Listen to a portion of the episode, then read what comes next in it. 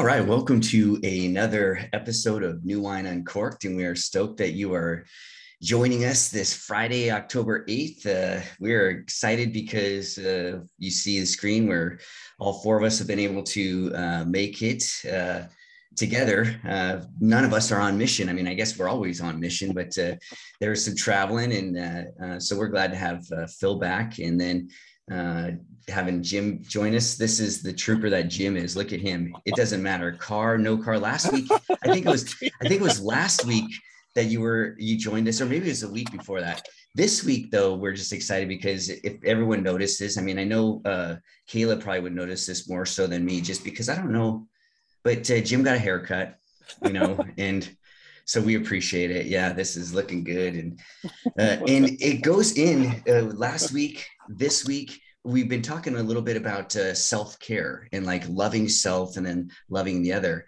and in con- continuing the conversation, uh, we're talking about this uh, this idea for the Christian. Uh, the Christians talk about uh, unconditional love, this God of unconditional love, and that sounds great the question is is how does this god of all creation um, love me?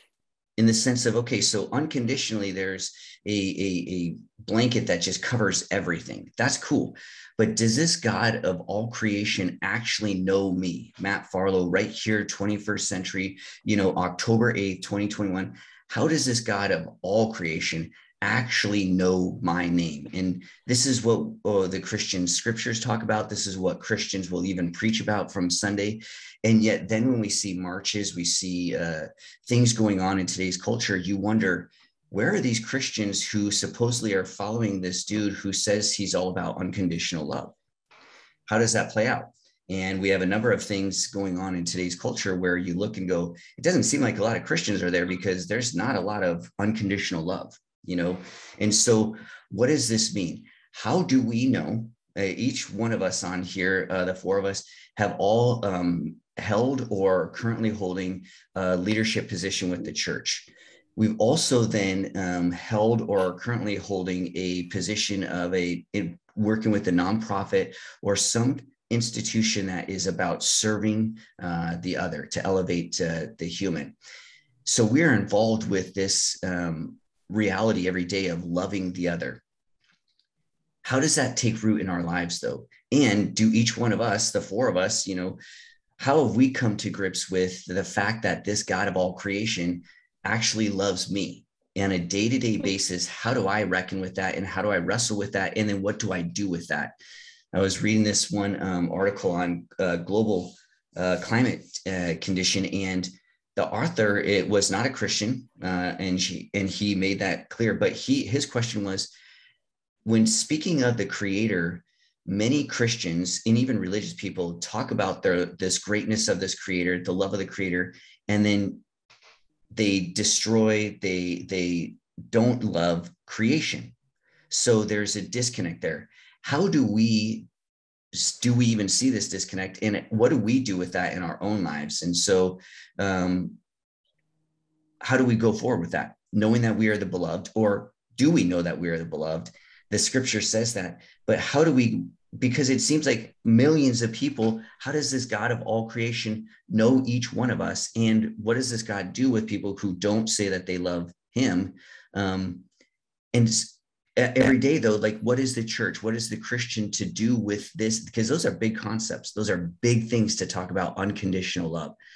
How do we though as the church followers of christ people who have claimed to uh, you know everything is all about jesus christocentric how do we though live this out daily? Or what are some of the things that hinders us from actually living out the truth that not only am i the beloved but this god unconditionally loves me and what are some of the things that you see in your life and my, you know around us that we do that make people go can where we can recognize yeah i can see where people look at christian to go i don't know what god you're following because there's no unconditional love here.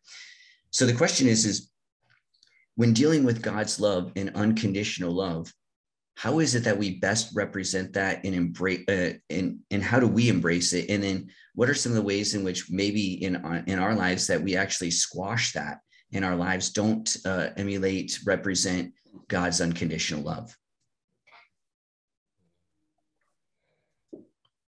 Thoughts?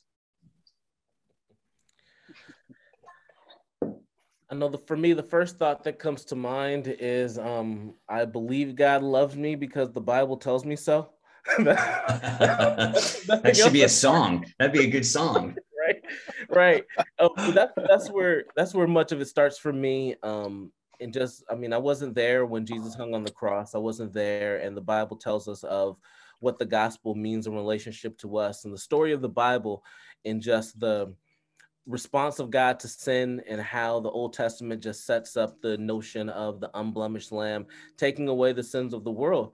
And in the New Testament, that becoming fulfilled in Jesus and his life being just that for us. And that while we were yet sinners, Christ died for us. Um, demonstrates that, yeah, God, God does love us. Um, now, in real life terms, when we see it in our life now, working where I work has become more apparent into seeing the generosity of people to help others, um, and just really the, the the the implications in my heart to reach out to help others as well. Um, one of the things that I think of in relationship to the gospel is that we become so loved from God that love kind of can overflow in our lives, that we're willing to risk our lives, we're willing to do things on behalf of the other. And that to me is a demonstration of God's love because I don't think on our own as humans, we're going to do that. we're going to want to reach out and help other people just out of a nature of a good heart and those kind of things. Some people do that and some people claim that that is, but that I believe would be just an indication of God's love flowing through them as well. So, those kind of things. So, demonstration. So, what the Bible tells us, what the nature of the gospel is, and just seeing God flow through people, whether or not they acknowledge it. So.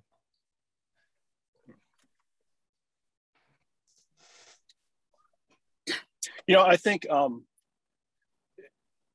I think God and Jesus and everybody is trying to convince us that God loves us. I mean, you know that. I mean, you know, I was um, we're looking at the, uh, this past week. I was looking at the Old Testament, and when when um, God takes Moses and the the Israelites out of Egypt, you know, a week later or a month later, they're like, "We just want to go back to Egypt."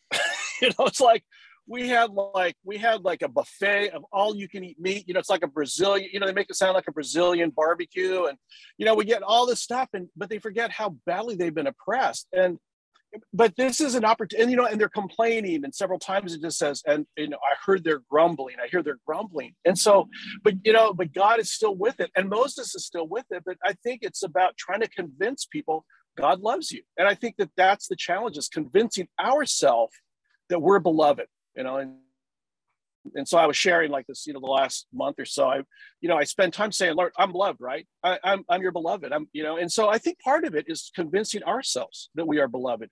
And I think it takes time to reflect upon how we have been loved. You know, what are the areas that we've been loved from, you know, by God. And I think, you know, it's um part of it is trying to, you know, when we can see that we're loved, and, and I think that love really it's not only knowing that we're loved but seeing ourselves through god's eyes right i mean seeing that you know god doesn't look at me and go wow jim you're really perfect right you know but there's something beyond my imperfections there's something beyond the failures that i do there's something beyond the mistakes that i've made there's something beyond you know getting in a fight whether it be my, with my wife or my children but there's something that's beyond that where god says I love you. I, you know, you I, you're a value. You're my, you, you're still my beloved. You know, and so I think that that's you know, being able to see that, you know, seeing how we can be loved through God's eyes. And I think that helps us in loving others, right? Because when we can see God's love to us through, or God's love for us through his eyes, then hopefully we can see God's love for others or, or, or see God, what, how God sees others through his eyes. Does that make so? But I think for me, sometimes it's just trying to convince myself. It's gotten easier as i've gotten older right? But um but you know i think sometimes it's just convincing ourselves. And sometimes you know like i remember my children it, you know and my dad my dad how come you don't come to my games? You know do you love me? and blah blah blah you know? My dad's like trying to convince my you know i love you you know even though i don't make it to your games i love you. So i think it's you know part of it is just god i think is working trying to convince us you know and that until we say okay I get it. I believe it. You know, um, I think that's part of that's part of the process. That's part of the steps. Yeah, I think it's uh, kind of overwhelming in a sense when you really sit back and think about like this creator um, uh, who created the universe, right? Like we are a speck as the yeah. earth, right? Like this population on the earth, like there's there are multi universes, like multiple universes that he created. It just it when you sit back and you think about it, you're like, and he knows me, like intimately knows me and cares to know me and have this personal relationship with me. It it doesn't make sense. It it, it is overwhelming and so i think wrapping our heads around that is what takes time like me a lowly like human you know um but it's really the more you sit with that the more that i have sat with that it's it almost like brings me to tears every time i really think about it because it's so awesome. It's so amazing. There aren't really words to describe that the feeling. I think it is love, like that unconditional love that you feel when you think about that. This Lord of all creation coming down, choosing to sacrifice his life for the sake of me.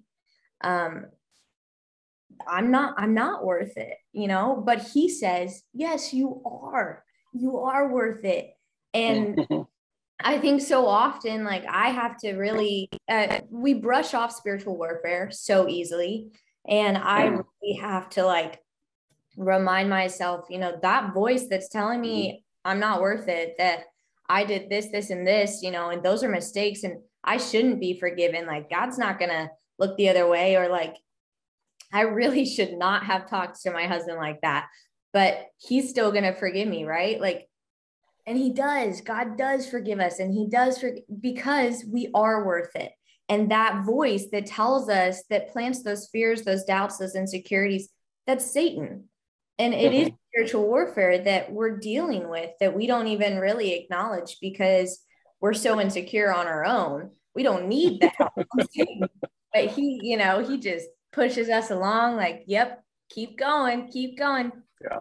So the more that I sit with God, um, spending time reading my Bible, um, I like to work out with, you know, as a mm-hmm. prayer time. So I have my worship music and like pray through the exercises. Um, but the more that I do those things, the more that I spend time with God and just listen then the more that I can, like you were saying, Jim, the more that I can see myself through God's eyes and then hope to understand this mm. deep and unconditional love that He has for each one of us individually, specifically on such an intimate personal level. Yeah. Yeah. Do you, do you, do you oh, think, I got it. Oh, yeah. Go on, Jim. Oh, I was just going to say real quick. You know, Kayla, last, so last week we talked about love languages, right? And then uh, Kayla just got married. So was it you that likes to clean the house? Are you the one that are you the neat nut? Okay. So you know, here's what I was thinking, you know, later, and, and you're talking about just being in God's word because I think that is so key. Is that I think by being in God's word, we understand how God loves us, right? Instead, mm. instead of us coming to the table and saying, well, okay, this is what I'm looking for. You know, this is my love language. Um, but you know what? God's not limited to five to five love languages. But I mean, to be in God's word helps us to understand language. Because I was thinking, because um, you said, you know, you're one of the gifts is acts of service. So getting that house clean, making it look, you know, presentable, or even just to be a good steward. And then you said, and then you also said that your husband, it's like leaving notes all over the place, right? I mean, it's like these post-it notes, words of encouragement. But I'm thinking, as I was thinking, it's like kind of like, you know if you didn't understand the other person, you could be really frustrated. It's kind of like, I just cleaned this place up. What in the heck is he sticking these stupid notes all over the place, right?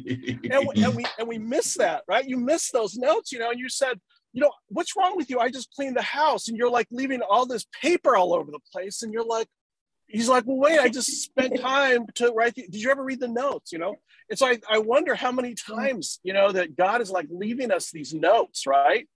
And we're just like yeah. so set on, well, I need to get this place clean, or that's my love language. And so I think you're, you know, I mean, I think you're right, though. I think it's being in God's word and understanding what is, and it's not only kind of like what is, you know, God's five love languages, because the breadth of God's love languages is immense. and the other thing too is I think God's love languages are like you know customized and personalized to who we are and who He's created us to be. Mm. So, you know, I think you know I, I appreciate that, that it is being in God's word and it is a spiritual battle. Sometimes we don't realize that you know Satan's like going, really, you did that? I mean, how can God love you when you just like you know ripped up all those wonderful notes and threw them in the trash like you know i mean it's just that it really you know it really is a spiritual battle so i just wanted to add that yeah, and, so it is. It's it's understanding again the whole presence. You know, and I wonder though, and and I don't know where each of you stand on this. Can we fully know, or understand, or even um, embrace God's love if we have someone or something that we hate? If we look at someone who is just where we're just hmm. like in whether or not we actually know them personally or we've seen them on TV. Maybe they were storming the Capitol. Maybe they were protesting in the street in front of us. Maybe they painted BLM on the street in front of us, and that, you know, maybe they uh, are out there protesting for the abortion law, you know, and they want it to six weeks and no abortion, right? And so, whatever the case might be, but whatever they're doing, whatever they represent, gets me where I'm like, man, if I saw that dude, I think I would, you know, I would be okay with some physical violence. If I have that in my heart, can we truly accept God's love for ourselves? I think what's really cool about God's love, it's it's you brought it up earlier, it's not conditional. It's not hmm. conditional mm. upon us. It's not, yeah, we have hate in our heart for others. We can, but that doesn't change the fact that God loves us or him demonstrating his love for us. It changes how we recognize and respond to his love, definitely, but not necessarily, but not at all that he is pouring his love out for us. And that becomes the hmm. thing where, you know, regardless of what the other person has done, and it's a trip because the more, you know, when I when I replace those acts of what other people could have done to any one of us, um, that God still his love can still overcome those things. And that becomes the the correct and i think kayla you really were kind of bringing this up and thinking about just the overwhelming nature of god's love is the fact that yeah man we we yes we do we can do. You humanity has done and will continue to do just crazy atrocious things but yet god's love is there and god's love can overwhelm and god's love can still change that particular individual if that person opens himself up to it. And so that becomes a thing it's unconditional as we brought up at the beginning that yeah can we fully understand it? No that's going to hinder us from understanding it but god's love hasn't changed. Yeah.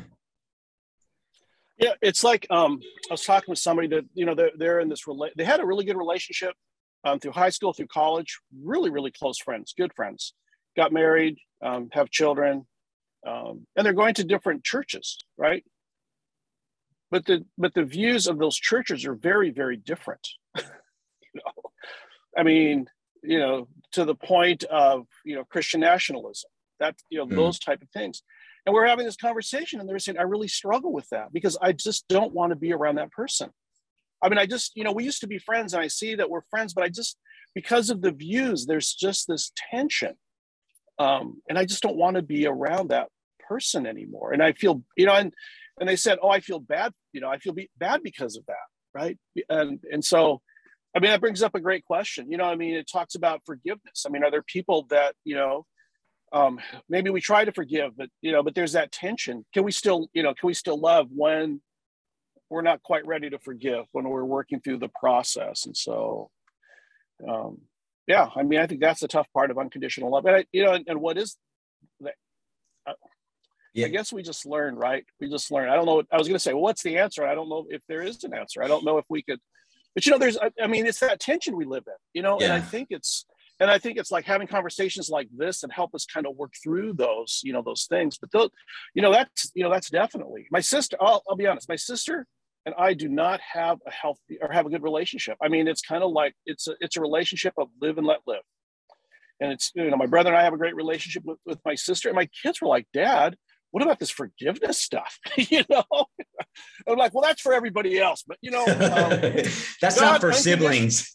That's right. God unconditionally loves me, and He says it's okay that I don't have to, you know, forgive. You know, but it, it's so, but you know, having those conversations, and it was hard. But you know, I think I mean, there is a reason. You know, I think that the fact that to me forgiveness is a gift, and you know, and, and maybe that's maybe that's part of the problem is you try to justify where you stand with things. But there's that tension. You know, that tension is you know, if I love myself, why am I having a hard time trying to reconcile with even family members? Right. Yeah. Yeah. And, and before, I don't know, Kayla, if you had something to say, but before that, it's that tension. And I don't know why I have a problem with the saying, love the sinner, hate the sin. You know, like this idea of that differentiating between I mean, I, I differentiate between what we do and who we are. However, can we truly, do we truly differentiate between who we are and what we do you know so often in and especially in the american culture with um, consumerism uh, we were talking about this you know today's uh, uh, higher education all it's doing is seeking to produce producers you know seeking to produce consumers i mean higher education isn't about um, thinking anymore it's more about productivity you know and what are they going to come out and what gross national product are they going to contribute to you know and how much are they going to contribute to it so when when we say love the sinner, hate the sin, I don't know if the American mind, the American heart can make the distinction because aren't we who what we do, you know?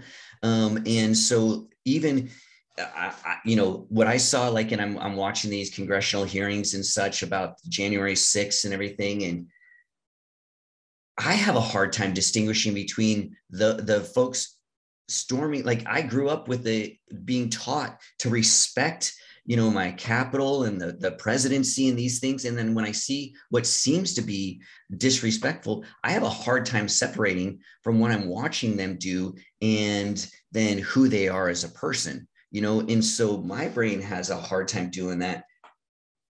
Am i like am i off or is that the the case for the rest of us to where even when we say unconditional love i agree with you phil god's love for me is unconditional. I like it's so big and i i don't know what that means sometimes you know like because when for me in my household like the the love that my wife has for me i really really know it when there's presence you know when we when we're both in each other's presence. And like if i say something goofy or or some of my you know idiosyncrasies and she just she loves those and i love her idiosyncrasies but i know that because we're in each other's presence. The hardest thing i have with god's love and this unconditional love is sometimes i don't know what his presence feels like. You know because I, you know, and we're, I was talking this, uh, some pastors, they were talking about sabbaticals, and I'm not really one for sabbaticals because it seems weird when pastors leave the church for refreshment. It seems like that's the the opposite of what christ was talking about is if we need refreshment you know take my yoke upon you. Um, he's telling us to step more into his presence. Well if we need rest and, and revival and relaxation in, in this stuff and we move away from the church then aren't we saying that that unconditional love that presence of god is not in, there in the church and so that's where i have a hard time like sometimes in the presence of people who claim to be followers of this God of unconditional love, I feel the most unloved. And so that makes me just then wonder wait, am I off a little bit? Because I understand what unconditional love is, but gosh, I can't. I know I'm human and I'm flawed and all that stuff, but shouldn't every day, if I am you know growing in in my relationship with christ like learn to love more and more unconditionally on a daily basis. And I just find like sometimes I'm like, I wish I, I knew what that meant that his presence is here and he unconditionally loves me because because I do. I my, my thoughts just run wild sometimes. I'm like there's no way. Unconditional love.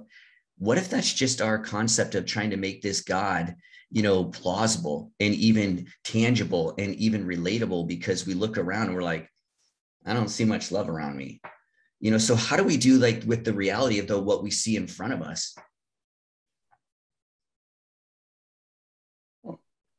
Well, I think, I mean, Phil mentioned this earlier that whether people consciously or not acknowledge it, um, we are all made in the image of God. Mm-hmm. And so, yeah, we might not see this love all around us all the time, but right when you think like, I, it's it's always it's how God works. I swear, like He is probably one of the most sarcastic, humorous people. Like because it's right when you're like, you know, down and you're like, this is so depressing. I see nowhere, you know, nowhere in the church, nowhere around me.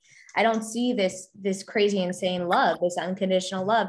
And then, you know, it could be whoever in the grocery store or, you know, at your next haircut, right? Like that you have this interaction with someone and you're like, yeah, I I don't know if you claim to love Jesus, but the way that you're talking and treating me and acting right now, like you are living out his love. Um, and I think that that is somewhat inherent in all of us, whether or not people want to acknowledge that. Um, because why wouldn't it be, right? If this really is the truth, if if he really is the way, the truth, and the life, and if we are indeed made in his image, why would we not inherently reflect that? Why wouldn't we reflect his unconditional love in some form or way, right? Like without even necessarily trying to sometimes. Why wouldn't we? So I I do agree that it's hard sometimes to see that and I think that it is, you know, also what you were saying Jim where we get distracted. We, you know, it which makes sense. It's the incurvatus. It's the sinful nature you know, of us turning inward on ourselves and focusing only on ourselves and what we need and what we want and what we have to get done today um, and what's best for us, that we miss that. We miss those interactions. We miss mm-hmm. that unconditional love that's right there in front of us. We just miss it. Hmm. Yeah, and and what's interesting is what you said, and you'll learn this in theology classes, the sin nature right? We hear the sin nature, and yet what we say is the human was not created to sin. You know, so again, there's this distinction of our the nature of who we are, but that's not who we are. Like we talk about this, that we're sin is, you know, we're born into sin. Uh, uh, it's part of our inherent nature. Like we inherit the sin gene or whatever and yet that's not meant to be who we are right? And i think that's where we're seeing this play out is what defines the person? You know um, there's we're, we're seeing it play out with the civil rights thing especially too with the uh, right uh, rights with the person in dealing with sexuality. Um, either getting rid of gender completely there's some groups that want to just completely transition into a genderless kind of uh, uh, recognition which in in some sense does that then wipe away the need for civil rights because if we have no gender or no personhood I would think that most people would say our sexuality does factor into our personhood, who we are. So if we can then even move into that realm as far as like understanding our nature, is the nature of love though more who we are as opposed to this idea of sin? And I don't want to downplay sin, right? I don't want to disregard sin, but there's got to be something where when we talk about love, that force if we're talking about this, it doesn't ever say God is hateful or God is sin. The Bible clearly says, for those who know God, know love, for God is love. So love seems to have much more of a of, of a prominent place. And yet, again, like I go back to and and I know that this is a, a, a meant for growth. Like the Lord allows us to be tested and tried and and sometimes I say uh, when I was teaching theology classes, I would tell my students, the one thing that I wish sometimes God would do away with in me is not uh, uh, anything other than my free will. Sometimes I wish He would just take away my ability to choose self over Savior. And yet that wouldn't be love, right? You know, we know when we're raising children, anyone who has raised kids before, you could force them to, to, to behave in a certain way, especially when they're toddlers, man. You can make them do. we know though, though that that's not love and yet some of us like in that's how we treat one another right our love is a very forced love and i don't know how then if we're forcing people into a way of life how that's any different than abuse or or you know it's it's a misunderstanding of of our relationship so again how do i though because i think for me personally you're right spending those times with jesus is so crucial to spend them uh, away but even getting into scripture, as you were saying, uh, Kayla and Jim, you mentioned it too. We have to do that though with others who are, are seeking or pursuing this God of all creation, right? This God of love. And that becomes problematic though sometimes too, because as you were talking, Jim, there's multiple churches with differing views, all claiming to follow this dude named Jesus. So again where's the you know in discerning what's in front of me how do i do that? Because love is such an a, ambiguous term nowadays. So even when we say god is love most people sit back and go what do you mean by love? You know and so like last week we were talking you know so how do we best though uh, uh, point people into the direction? Not just simply uh, of God for sure. You know, uh, Lesslie Newbigin, the, the mission and theologian, said that the church's main idea, main point is to point people to Christ, you know, beyond itself to Jesus. How do I make sure, though, in seeking to love the Lord, like some of the things that I can do to where then I don't have my selfish, uh, uh conditioned thoughts, love be prominent and overtake this what I was created to do love God and love you. Hmm. I think one of the biggest steps, and I've just been thinking about this as we're as we're sharing today, is um is remembering that that we're living into God's story, that he mm. that he's at the center of the story and not us. Um, that kind of changes the game from all the different perspectives and stuff like that. And it doesn't make like where we um where we find a compromise or middle ground or anything like that but we find where his story is. And and not, not where not we find where his story that's not the way i want to say it. but the way i want to say it is that we just know that we're not at the center of the story. Yeah. And i think that's when we when we look at prayer when we look at spiritual life when we look at god's love we're like oh man he did all this for me. No he did all this because this is who he is he did all this out of his nature. What? For you didn't do it for me. and I just have to reap the benefits of who he is. And that becomes how we flow as a mm. church. That becomes how we flow as Christians is okay, connect to where God is going. You know, how is God demonstrating love? Yeah, you're right. We may feel different things about different situations and how people respond to what going what's going on in the world, but yo, there's a way that God wants us to respond. And when, when we spend time in dwelling with him, we're we're really spending time understanding our need for him more and more and understanding that we don't deserve his love at all. But he still chooses to give it to us. That again becomes the overwhelming part of it where we don't deserve any of this, but he chooses to give it to us. It's like, yeah, craziness. And so, and so with that and just recognizing that he's at the center I mean, I think that that steers a lot of this conversation. So. I think you got messed up because you said, you know, story instead of this drama and he's center stage, you know.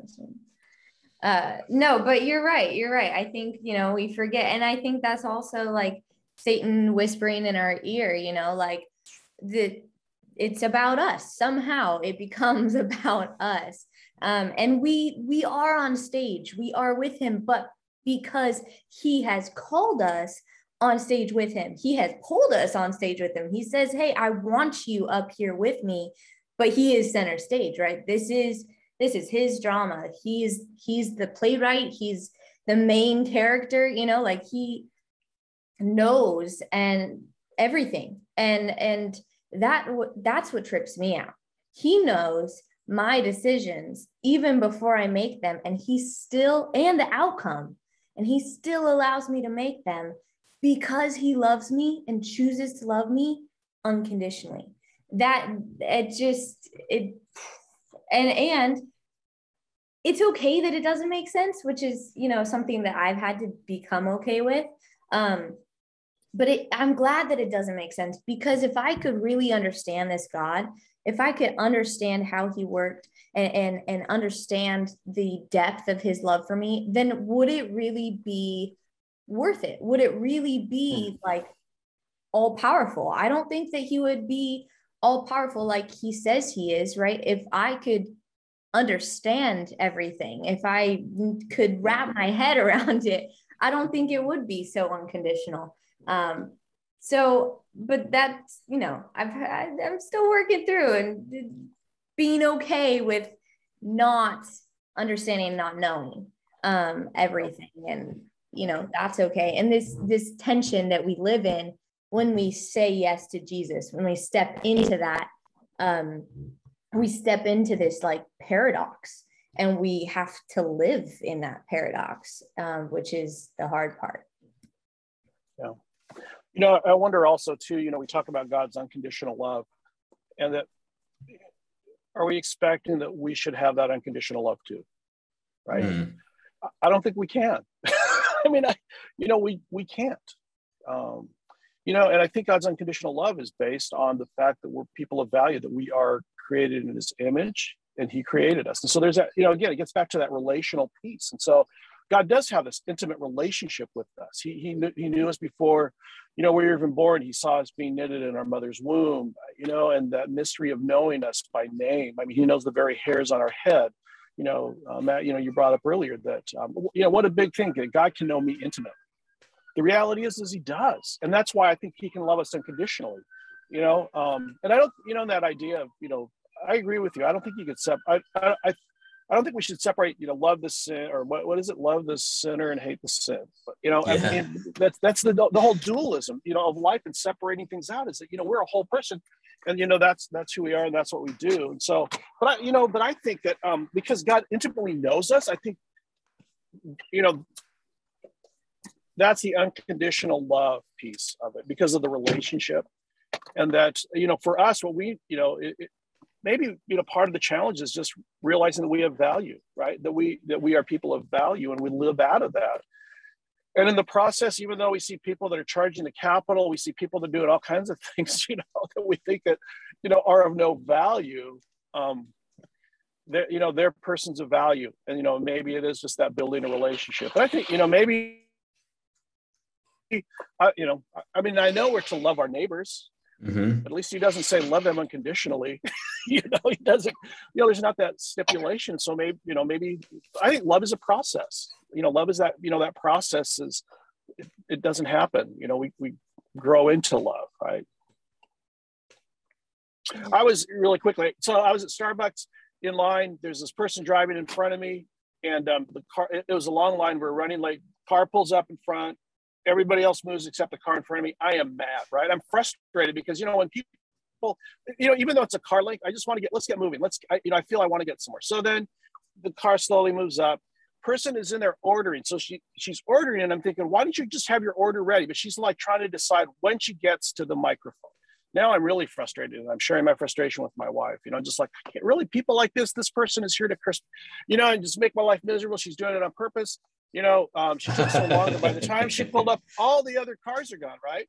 And so we finally pull up, and I'm just like, oh, come on, lady, you know, just this whole mumbling, and you know, and then um, so we pull up to the window. My wife hands me her Starbucks card to pay, and, and the the uh, barista goes, "Oh, she paid for you."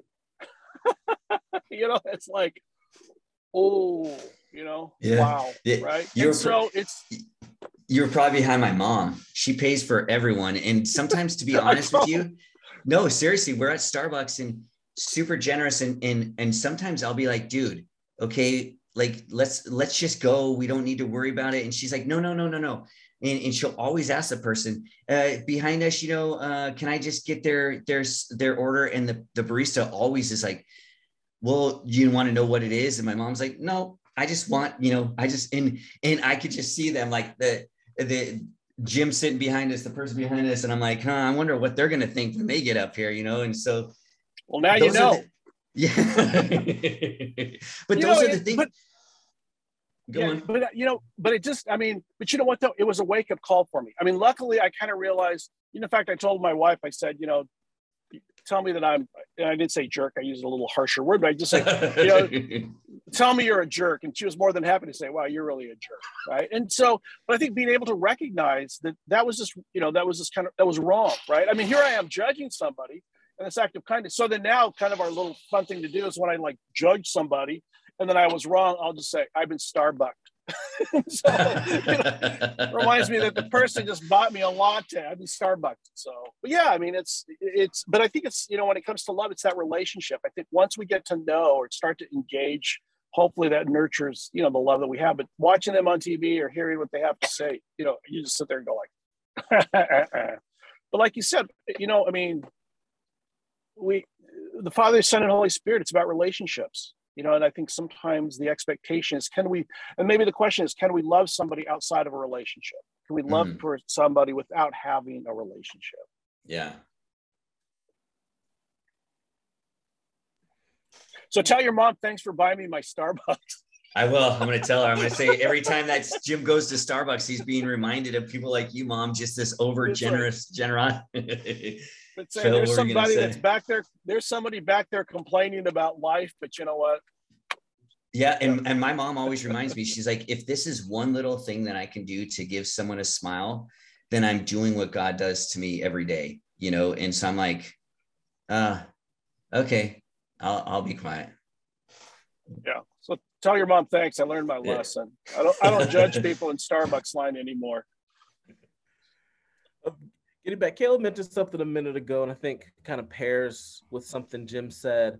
Um, that yeah, I don't think we're ever going to fully understand the the depths of God's love. That's I don't think that we're supposed to. I mean, we're talking about God here, so uh, I don't think we're going to understand the full full depths of it. And I don't know. I don't think that we can fully live into it either. We can fully um, copy it or, or or be like God in that regard. Um, but we can strive for it um, I think that's part of our Christian walk is just is just to strive and live into it, and and those places where we get to, we're like, yo, this is this seems beyond what's humanly possible to love. It's like, well, God's like, yeah, I got that, you know.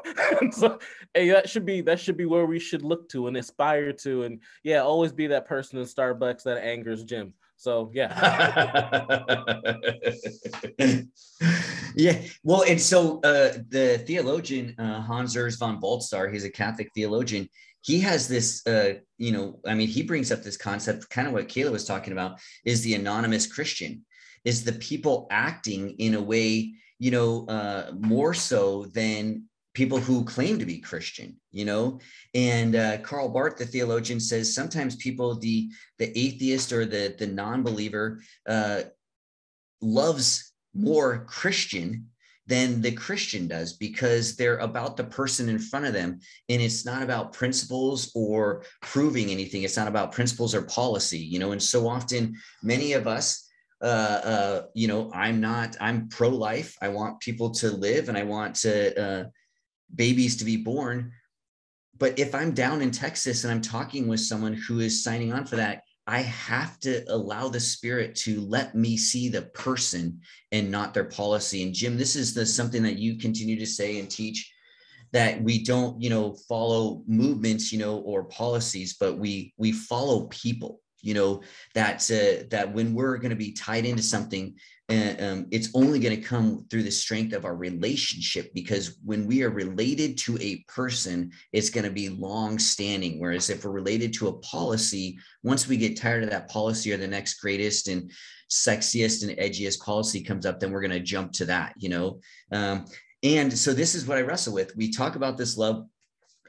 The language though that christians use sometimes says that god is not love like for instance like church shopping.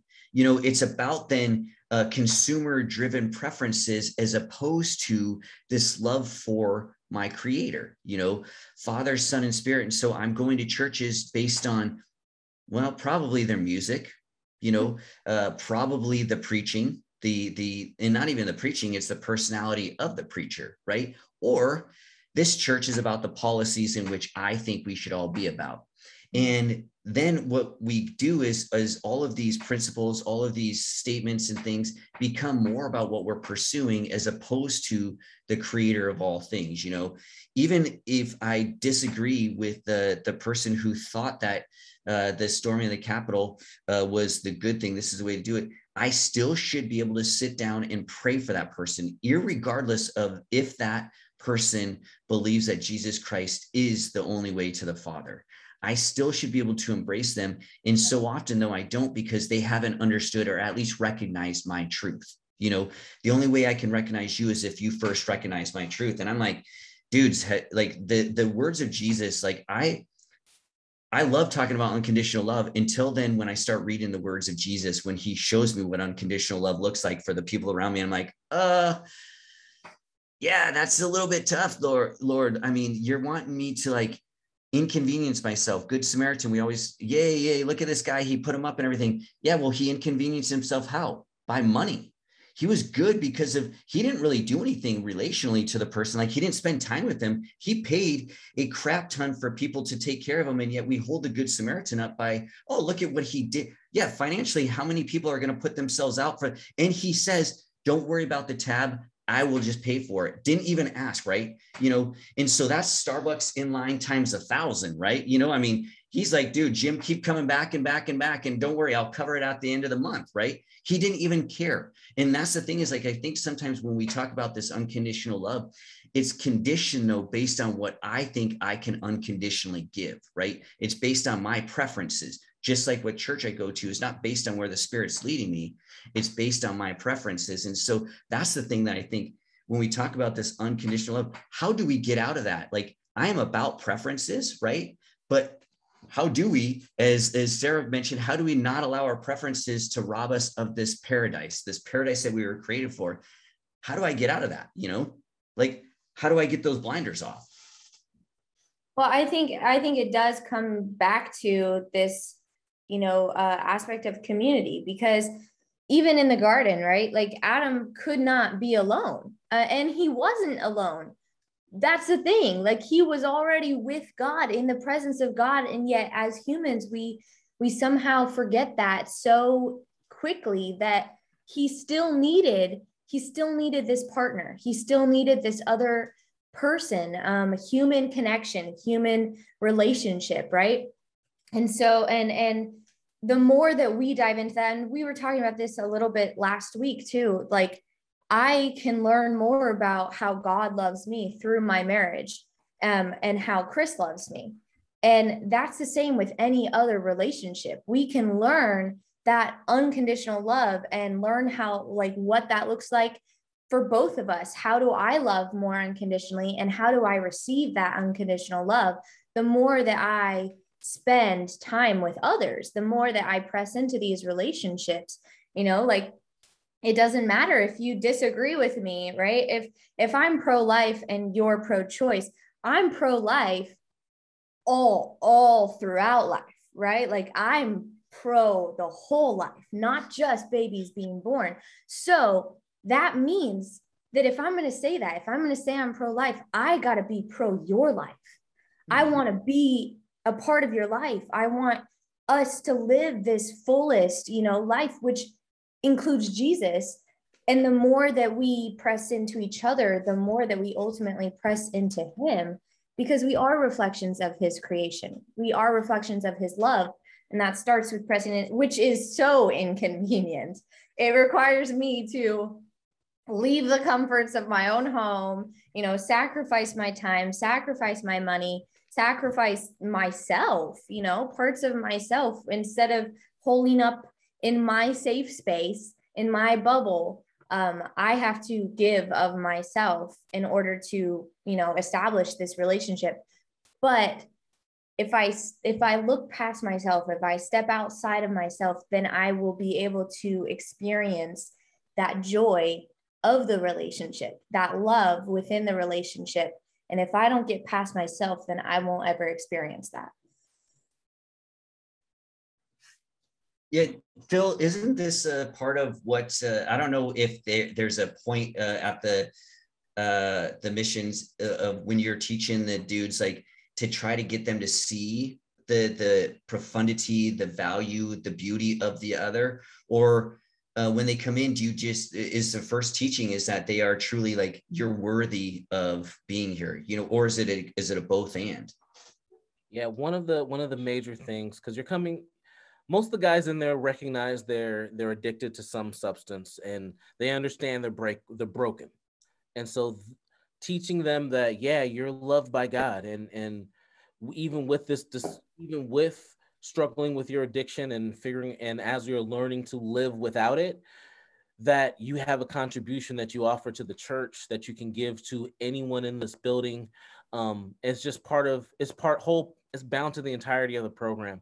And the more and more you continue in your program and as you're going to church and building relationships at church we're motivating them hey find opportunity to serve at your church. You have something to share. You have something that's important that's valuable to to the church community. So that's definitely something that we pour into them from the very beginning, understanding that they're loved by God and they have something to contribute to what's going on. So yeah, absolutely.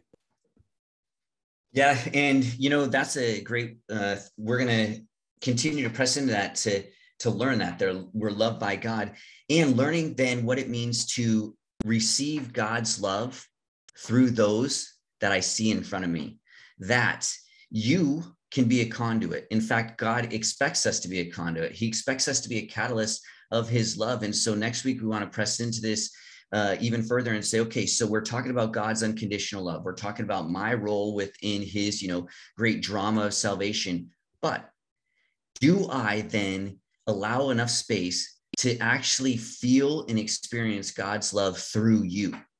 Do we actually believe that? You know, we're talking about we can be, you know, move into perfection or or unconditional love me, but I do I actually believe it enough to where then when I talk about God's presence, I'm actually open to feeling God's presence through the people that He blesses me with through that day. And so this is the continuing conversation because He's continuing to figure out, you know, understanding our role in God's drama of salvation as it plays out on the world stage, knowing that you are profound. There's no such thing as a small actor or mo- small role in God's drama because God doesn't create anything insignificant, nor does He create anything small. He creates us great. In fact, He says, He puts that, uh, that extra uh, adjective in there, the superlative says very. We're not just good, we are very and so he goes beyond. So do i go beyond in seeing your very goodness you know? And so we want to continue this. And so we're stoked that you joined us today the wonderful conversation via our youtube page. And if you see that just go right now to uh, right below the youtube page. And right there it has the like and dislike. Ha- hit that hit the subscribe button right there below and then go right up to the upper corner there and hit the bell there for the notifications. And that way every friday uh, right at 10 you know we kind of run uh, kayla is stepping away from this because she got married so no longer is she part of the farlow time right? You know when we get married we just dis- disregard them. She's leaving our family right? Jim isn't that what you taught me there that we get no no jim helped me with this uh, ceremony for the i got a, the privilege of marrying my daughter but like he said it's an expansion and when we get a chance to marry, like we aren't dividing a family, man, we're expanding it because God's love is expansive. And so we get a chance to play this out. And so every Friday we're doing this uh, at 10 a.m. So yes, we usually start at 10, but like I was saying, the point was is that we run kind of on my Farlow time is a little bit lagging when it comes to being on time because we run on God's time. For those you know, God's not bound by linear time. And so that's that's kind of our excuse, right? But Fridays, 10 a.m. Pacific Standard Time, we're going to have these dialogues. And next week, we're going to press into this and see if you have questions or uh, comments. Again, how then do I receive God's love through you, through those in in my life, in our lives? And so, again, thanks for joining us uh, this Friday. It's all about uh, pressing into the love of God so that we can be that love of God, so that what happens here on earth, peace and good tidings as we press into this uh, Christmas uh, uh, season coming in front of us, that we would truly understand the miracle that we celebrate on the 25th. And so for Kayla and Phil and Jim, I'm Matt, and this has been another edition of New Wine and Uncorked. Until next Friday, we'll see you on the flip side. Have a good one.